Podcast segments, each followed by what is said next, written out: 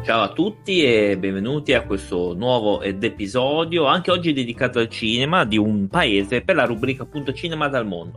Le scorse puntate ci siamo un po' eh, buttati su vari paesi, alcuni più conosciuti come la Francia, altri meno conosciuti come magari può essere la Cambogia, eccetera. Oggi andiamo su un cinema molto particolare, probabilmente non per tutti in certi casi. Si tratta del cinema giapponese che ha una storia per molti versi analoga a quelle di altre cinematografie mondiali con alcuni punti molto interessanti. L'industria cinematografica giapponese è fortemente strutturata in case di produzioni maggiori come ad Hollywood. Ha avuto una prima metà eh, degli anni d'oro tra gli anni 20 e 30 con una produzione di eccezionale ricchezza che non ha però varcato i confini nazionali. Ha raggiunto il proprio culmine negli anni 50 quando la produzione ha raggiunto la sua massima eh, prolificità qua oltre 500 film all'anno, cioè pensate bene quanto, che numero ha 500, una parola pazzesca e sono tantissime. E le opere di eccezionale qualità artistica di alcuni autori come Akira Kurosawa, per esempio, che, e Mitsuguchi, che hanno fatto scoprire in Occidente, attraverso i vari festival, l'esistenza del cinema nipponico eh, a partire dal film Rashomon del 1950 che è vincitore del Leone d'Oro alla mostra di Venezia e dell'Oscar per il miglior film straniero. Tra il fine degli anni 50 e l'inizio degli anni 60 anche il cinema giapponese è stato interessato dal fenomeno internazionale della nouvelle vague, eh, vague che abbiamo già parlato nei precedenti episodi e sono emersi nuovi autori di rilevanza internazionale come Oshima e Imamura. Nel corso degli anni 60 il si- sistema produttivo cinematografico ha però subito l'insuperabile concorrenza della televisione ed ha imboccato la via del declino con la progressiva discesa del numero dei film prodotti. Ovviamente con l'arrivo della televisione è, è chiaramente ehm, è una forte concorrenza quello, ma questo un po' in tutti i paesi quando è arrivato la televisione. Le origini sono nel 1896 quando viene presentato il cinetoscopio di Edison, mentre l'anno successivo il vitascopio Edison e il cinematograph dei Lumière offrono le prime vere proiezioni su schermo per un pubblico collettivo. A introdurre il cinematographe è l'imprenditore tessile Inabata, che lui era stato in Francia durante questi viaggi aveva conosciuto Auguste Lumière e da lì aveva poi portato questo prodotto nel suo paese natale. Eh, lo accompagnarono due operatori dei fratelli Lumière che erano eh, Gabriele Veiré e Costan Girel, incaricati di illustrare il funzionamento della nuova tecnologia, ma anche di realizzare riprese di scene di strada e riprese dal vivo a Tokyo, Osaka, Kyoko e Kobe. Quindi questo imprenditore è andato in Francia, ha conosciuto il cinema, è tornato con due operatori che nel frattempo hanno girato alcune scene di Tokyo e di altre città.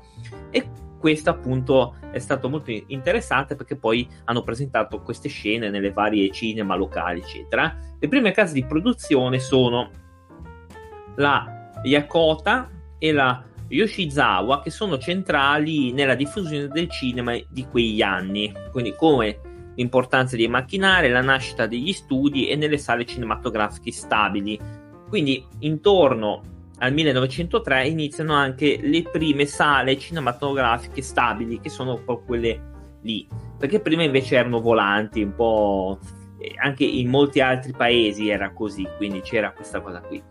Quindi ovviamente i, si parla di cinema muto chiaramente, eh, perché le prime film sono risalenti al 1898-1899, sono per lo più delle riprese dal vivo di scene di strada e di danza di geishe. Magari un giorno vi dirò co- cosa sono le geishe eh, nei quartieri di piacere. Ecco, le geishe sono, co- come posso dire, senza... Ehm, sono delle signorine eh, ecco, preposte per dare sollievo agli uomini, va, tanto per dire così, perché magari ci ascolta qualche, qualche ragazzo, magari ci ascolta e non, e non, sa ancora niente di queste cose. Quindi eh, diciamo che ecco, sono quelle. E loro fecero delle riprese di queste geishe, di queste danze, appunto loro. Eh, c'è anche da dire che eh, ci furono altre riprese, una figura molto caratteristica del cinema alle origini era quello dei Benshi, uomini parlanti, che erano i commentatori pubblici dei film muti. Abbiamo già detto cosa erano in realtà, e erano praticamente quelli che commentavano i film muti, quindi all'interno sempre del cinema.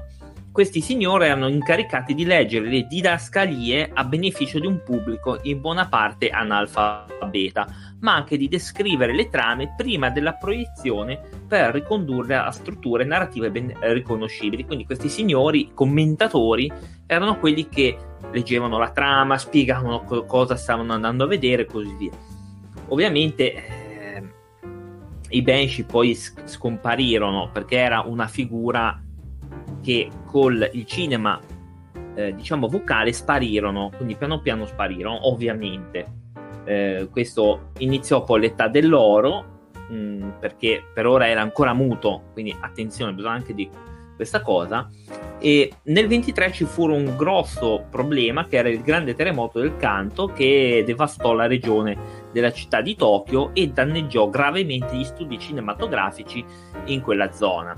Le conseguente impossibilità di garantire l'abituale fornitura di film rende necessaria una massiccia importazione di film occidentali, tra cui europei e hollywoodiani, che vennero molto apprezzati dal pubblico. Ovviamente ci furono Murnau, Fritz Lang, eccetera, eccetera. Esercitarono un'influenza determinante sui giovani cineasti giapponesi che esordiscono in quegli anni, offrendo loro riferimenti tecnici ed estetici fondamentali. Quindi a causa di questo grosso terremoto, penso gigantesco, quindi vennero distrutte le varie studi cinematografici della zona di Tokyo, che è una delle più importanti. Quindi da lì eh, andarono a importare i film dall'estero, Hollywood, Europa, eccetera. Vennero anche proiettati i giovani cineasti, quindi giapponesi, presero spunto da questi qui che eh, riuscirono anche a garantire, comunque riuscirono anche a citarli nei loro film, quindi eh, presero molto spunto da questi qua. Alla catastrofe segue un periodo di assestamento e poi di grande ripresa. Il cinema giapponese, apro parentesi, argomento di oggi chiuso, conosce tra i 20 anni e i primi anni 30 un'autentica età dell'oro. Quindi qua iniziamo ovviamente a esserci il vocale in una produzione di buona parte fondata su adattamenti letterari e teatrali, alcuni autori si dedicano soprattutto a film di ambientazioni contemporanee, i Gendai Geki, sia in chiave di commedia che di dramma. Poi andiamo a vedere cosa sono le varie, eh, le varie generi di film, perché ce ne sono tantissimi. La transizione dal cinema muto a quello sonoro non è facile né rapida, sia per la forte opposizione dei Banshee, che abbiamo detto prima cos'è un Banshee, le cui performance erano diventate parte integrale dei film, e sia per la mediocre qualità tecnica dei primi, imperfetti sistemi di sonorazione. Quindi, cosa succede? Quando arriva il sonoro non è facilissima la transizione, non è mai stata in realtà, secondo me, non è mai stata questa transizione molto facile perché prima di tutto c'era l'opposizione di questi Banshee, che erano praticamente quelli che abbiamo detto prima, che eh, spiegavano la, la, trama al pubblico, eccetera. Quindi, ed erano fondamentali nel cinema muto perché c'erano questi qua che commentavano. E poi la qualità tecnica eh, dei sistemi di sonorizzazione non era eccellentissima. Il primo film interamente parlato è la commedia La signora e mia moglie del 1931, ma ancora per diversi anni il sonoro non si afferma in modo generalizzato anche se la tendenza è inarrestabile. Quindi la diffusione del sonoro non era così veloce, anzi è stata molto lenta, comunque eh, e non in modo proprio ed omogeneo in tutta la regione, ma la tendenza era inarrestabile, cioè non si poteva fermare. Il vocale sarebbe arrivato volente o nolente. A questo primo difficile periodo del cinema sonoro appartengono molte opere importantissime, Elegia di Osaka, ehm, altri film che sono in giapponese, quindi e non li citerò perché non conosco la lingua e non vorrei evocare un demone su Telegram. Quindi, verso la fine degli anni 20, la crisi economica favorisce la diffusione di ideologie di sinistra che rinnovano la letteratura, il teatro e il cinema, la nuova coscienza sociale prende forma nei film di tendenza, film realistici impegnati trasversali ai generi già esistenti, sia di ambientazione contemporanea come Una bambola vivente del 1929 e Cosa l'ha spinta a farlo del 1930 animano il movimento del cinema amatoriale del cinema proletario, che propone opere di forte denuncia, soprattutto di carattere documentario, girati con mezzi molto limitati, sviluppati in laboratori di fortuna proiettati nell'anonimato. Entrambi i fenomeni sono però di breve durata e soccombono di fronte alla censura, sempre più violenta, in particolare dopo l'incidente di Mukden del 31. Eh, è un, un, un, attentato avvenuto il 18 settembre del 1931 nella Manciuria meridionale, quindi, eh, dove i giapponesi accusarono i cinesi di terrorismo. Quindi apro anche questa parentesi, eh, questa parentesi storica, lo so che magari qualcuno spiega poco, ma eh, ovviamente è così. Ovviamente iniziò la censura, che è la parte, credo, più antipatica forse dell'arte, quando c'è una censura che non ti permette di eh, esprimerti al meglio. 36-45 poi la parte eh, peggiore, probabilmente secondo me anche dal punto di vista proprio umano, è la parte più brutta. La decisa tendenza nazionalista e militarista del Giappone emersa a partire dall'inizio degli anni 30 e culminata nel 36 col trattato di alleanza con la Germania nazista e nel 1937 con l'invasione della Cina, investe anche il cinema che non può rimanere estraneo alla realtà politica del paese. Non solo il governo rafforza la censura, arrivando ad arrestare o addirittura uccidere artisti di simpatie marxiste, ma nel 1939 prende sotto il suo diretto controllo l'industria cinematografica, riducendo le compagnie major a, eh, a compagnie che facevano solo roba propagandistica ovviamente, e questa è la parte probabilmente peggiore, come ho detto, perché la censura arriva tantissimo eh, con film eh, La guerra navale della Hawaii alla Malesia, eh, dove venne ricostruito l'attacco di Pearl Harbor, I falchi del generale Cato del 44, eccetera, e altri film così. In un simile contesto, ostile all'espressione artistica personale, i maggiori autori dell'epoca tentano invece di conservare una relativa indipendenza, ripiegando su temi innocui, quali le biografie di artisti e il repertorio kabuki.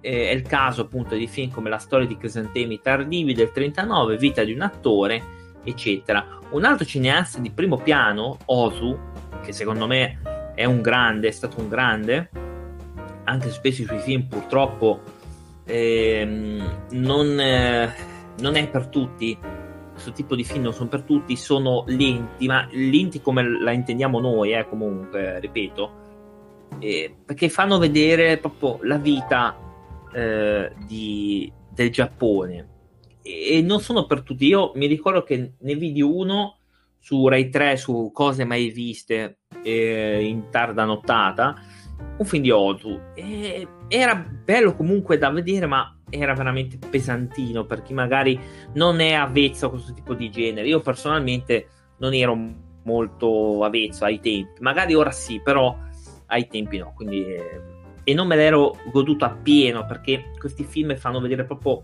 la vita del luogo, le tradizioni. Quindi, insomma, su quei film che non è per tutti. Quindi io mi reputo, anzi, e mi rendo conto di questa cosa qua. Eh. Ovviamente poi nel dopoguerra l'industria è fortemente segnata dall'influenza della politica. Da un lato subisce il controllo e la censura degli organi preposti dall'esercito di occupazione americano, che proibiscono i film storici che diffondono uno spirito feudale, come film che si chiamano La fanciulla del tempo dojo, e ovviamente eh, dall'altro fu- subisce la forte ascesa del Partito Comunista, in cui i sindacati organizzano duri scioperi negli studi di produzione tra il 47 e il 48. A partire dalla fine degli anni 40 tornano alla ribalti i cineasti che avevano esordito negli anni 20 e arriva l'età dell'oro, che è il periodo più glorioso della storia giapponese cinematografica, sia dal punto della qualità che dalla, della quantità. Grazie alle ricostruzioni del sistema delle major e alla concorrenza ancora debole della televisione, la produzione cresce ininterrottamente per oltre un decennio, passando dai 69 film prodotti nel 1946 ai 555 negli anni 60, ehm, che fu un'annata incredibilmente eh, prolifica, All'interno di una così ampia produzione commerciale articolata nei più diversi generi popolari spiccano le vette artistiche di autori come Kurosawa e Mitsuguchi, ovviamente. Poi ci fu anche il cinema d'autore molto importante, come abbiamo detto il primo capolavoro è Rashomon degli anni 50 di Kurosawa, un'opera molto interessante che io ho visto anche, molto molto bella, che vinse il Leone d'Oro alla mostra internazionale di Venezia e l'Oscar per il mio film straniero poi Kurosawa non è che ve lo devo spiegare io, è sicuramente un ottimo, è stato un ottimo regista, uno da avere sicuramente nelle proprie collezioni e da non lasciarsi proprio scappare questo tipo di film. Eh, e poi abbiamo gli anni 60, il fenomeno mondiale eh, del novel vague coinvolge anche il cinema giapponese che però negli 60 ha una crisi, comunque ha un declino ehm, che poi porterà alla decadenza dell'industria cinematografica. Mm, e questo purtroppo furono un brutto colpo e portò agli anni 70. Nel corso degli anni 70 prosegue la profonda crisi economica dell'industria cinematografica, iniziato nel decennio precedente. Nel 71 chiude temporaneamente la DEI, che era una casa di produzione, eh, mentre la Nikatsu, prossima a sua volta al fallimento, si garantisce garantisce ancora qualche anno di sopravvivenza, iniziando a produrre roman porno, romantico pornografico. Quindi, ebbene sì, di questa parola qui si, si può dire qui, tanto non è una cosa assurda. Questo ci portò agli anni 80. Le opere più notevoli degli anni 80 sono realizzate da un monumento vivente del glorioso cinema giapponese del passato Kurosawa e questo agli anni 90 è molto importante perché fuori concorso viene presentato un film che si chiama Mandaio, il compleanno, ultima opera della lunghissima carriera dell'imperatore Kurosawa. Mentre poi viene anche eh, conosciuto eh, Takeshi Kitano, che è un grande, assolutamente un grande, affermato intrattenitore comico televisivo che ha esordito alla, alla regia nell'89 con Valen Cop. Eh, ovviamente consacrato Kitano alla vittoria del Leone d'Oro a Venezia con Hanabi Fiori di Fuoco è l'unico autore giapponese emerso nel corso di questo decennio a raggiungere la fama internazionale, mentre la coscienza delle opere di altri autori, i quali sono per esempio eh, Koreeda, eh, Tsukamoto, eccetera, rimasero limitati agli ambienti degli addetti locali e dei cinefili e basta. Kurosawa muore nel 98, quindi qua siamo già verso il 98. L'ultimo grande veterano del cinema decade dopo più di 50 anni di attività e 30 pellicole. Quindi qua il caso, ovviamente qua citiamo Kitano, spunta fuori anche Takeshi Miike, che è un grande, anche lui. Il suo cinema visionario ricco di violenza tratta spesso tematiche al mondo della Yakuza. Tra le sue pellicole più note si possono ricordare Full Metal Yakuza, Audition, Ichi the Killer, a nome la trilogia di Dare or Alive, Gozu, The Call, Non rispondere, realizza anche un eh, Sukiyaki Western Django, una sorta di omaggio e tributo a Django di Corbucci.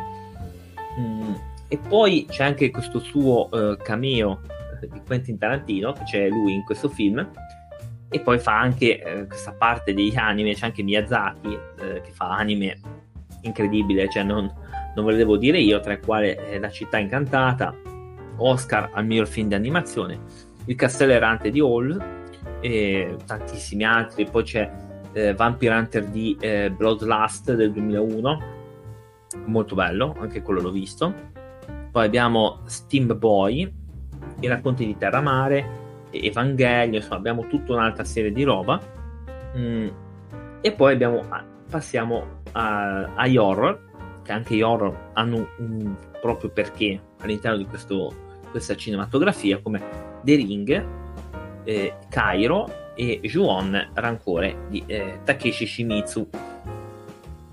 E negli anni del 2010 andiamo ovviamente con gli ultimi eh, nel 2011 il film Ichimei di eh, Takeshi Mika era in competizione al Festival di Cannes, eh, poi ci sono altri mm, generi, quindi sempre oro comunque, anche perché poi qua Takeshi Mika ne fa tipo ne avrà fatti 50, ne fa 3 all'anno, 3-4 all'anno ne farà. Quindi, e poi c'era Kitano che è un grande assolutamente, c'è anche Old Boy, mi sembra che Old Boy è, è giapponese tra l'altro, è, è, veramente un ottimo anche quello film. E poi allora come festival per andare sui generi abbiamo Asian Film Festival, in Italia, questo sono solo in Italia, il Dragon Film Festival, East Asia c'è Cinema d'Oriente, Far Est Film Festival, ottobre giapponese. Questi sono quelli in Italia. Ed è molto importante avere questo tipo di cinema qua da noi. Eh, quello orientale giapponese è sempre buono averlo, così come quello coreano. E, ehm, e poi andiamo con i generi. I generi, allora qua ce n'è tanti. Eh. Allora, genere anime, film d'animazione in precedenza chiamati Doga Egai e Manga Eiga. Gli anime sono tipo quelli di Miyazaki, eh? che Miyazaki, come appunto abbiamo detto, i racconti di Terramare, magari ehm, poi c'è quell'altro, eh, Porco Rosso, insomma, altri, anche se quello è quello che mi piace di meno, però va bene. Il Bunkaeiga, letteralmente film culturali di carattere documentario rivolti all'edificazione culturale diffusisi nel corso del secondo conflitto mondiale. I Chenbara, termine popolare per i Kenjeki, letteralmente teatro della spada o film di spada, una rappresentazione che prevede duelli con la spada, è un sottogenere del Jidai Jeki. Poi abbiamo il Geido Mono, film biografici su personaggi del mondo dello spettacolo, ambientati nel periodo Meiji. Gendai Geki, letteralmente teatro contemporaneo, film di ambientazione contemporanea, intesa come successiva al 1868. Poi abbiamo Yabagusha Ega, film sulla bomba atomica, questo, questo mi piace poco. J-horror, che sono i film horror gi- giapponesi, che semmai ci andrò a fare una, una puntata a parte, perché potrebbe essere veramente interessante da notare questi film, perché il cinema giapponese horror è veramente tanta roba. Eh, The Ring è veramente inquietantissimo. Quelli di The Ring e di Juon sono inquietanti, ma al 100% proprio. E, e, lo sono, non è quelli americani. Quelli americani hanno perso tantissimo, secondo me. Non sono riusciti a replicare in maniera adeguata, probabilmente. Perché il primo Ring americano è carino, ma non è, non è assolutamente come quello giapponese. Eh. Quello giapponese è ben altra fattura quindi tanta roba. Semmai ci, ci faccio una puntata sopra. Jedi Jackie, film d'epoca in costume di ambientazione storica precedente al 1868 e quindi durante il periodo Edo.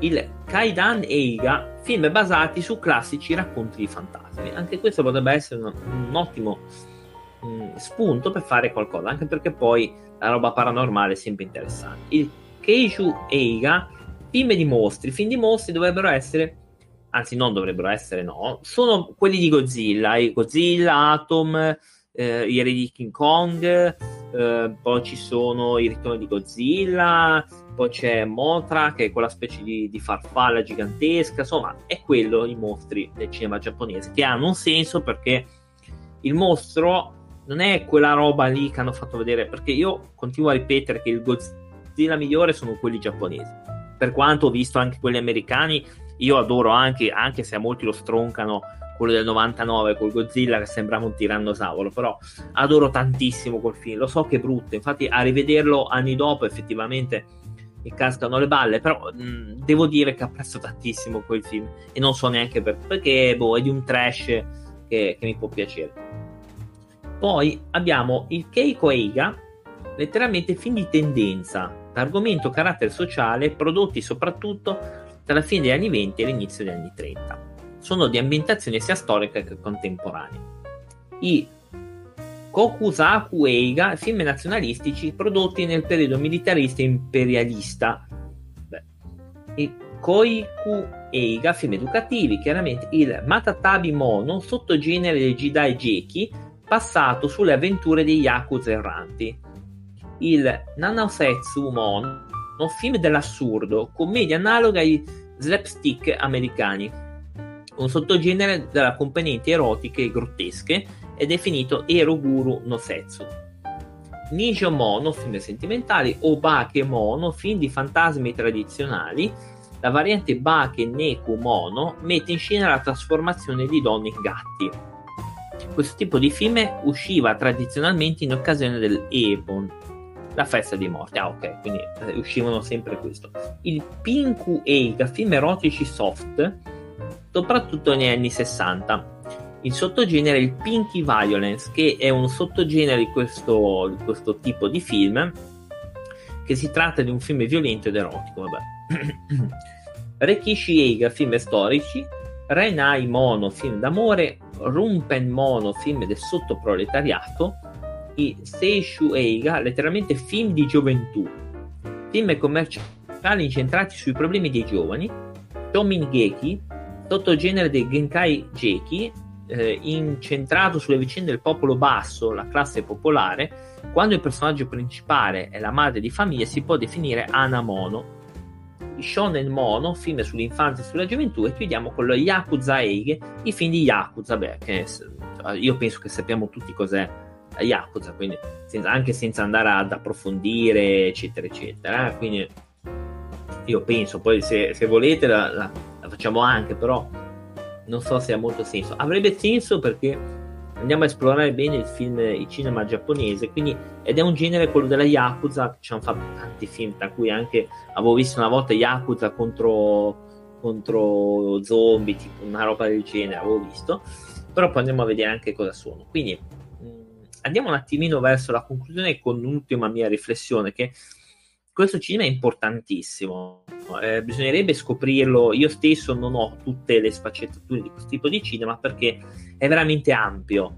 E, è ampio, è anche difficile trovare tutti i prodotti, magari roba è uscita solo lì. Questo mi dispiace un sacco. Però, a parte Kurosawa, che è proprio un maestro, e anche Ozu, perché in realtà anche Ozu e non è per tutti, però va visto per capire come fare quel tipo di film. Io citerei anche Takeshi Miike, che eh, ha un suo attivo oltre 100 film tra uh, opere, episodi televisivi, mh, mm, e lui veramente è, schizzatissimo, è un, è un, regista che adoro un sacco perché ha fatto tante robe veramente di, di un certo livello, come Der Oralai, che è la trilogia ehm, Yattaman, poi eh, Detective Story, eh, Ichi the Killer che ho già detto mille volte, ehm, e veramente ha una cosa pazzesca infinita anche, se vado a vedere tutto non, non finiamo più. Ha fatto anche roba di Masters of Horror, ha fatto mi sembra un, un, episodio o uno o due comunque adesso al momento è MPD Psycho che ho anche questa miniserie di lui e poi citerei anche Takeshi, Mik- eh, scusate, Takeshi Kitano, che molti magari si ricordano per... Ehm, oddio, quello che dava anche su Mai Dire Banzai, no? Eh, eh, Takeshi Castle, mi sembra. Eh, però è, è, un, è, un è, un, regista che fa tante cose tipo Violent Scope, eh, Anna B, appunto, come ho già detto, che è, bello veramente, Fiori di Fuoco, tanta roba. Io ho adorato quel film mh, Zatoichi ehm, ha fatto veramente un sacco anche come attore veramente è un, un artista veramente incredibile. È stato eh, ha fatto anche ovviamente mh, vari altri film Il silenzio sul mare cioè, quindi sono tutti quei registi da recuperare perché a mio avviso è importantissimo avere una, una chiave di visione questo tipo di cinema, che ripeto è infinito, perché il cinema giapponese ha veramente tante sfaccettature, eh, tanti artisti, tanti registi che magari mi sono scordato adesso di dire, però vi invito a informarvi su questo tipo di cinema.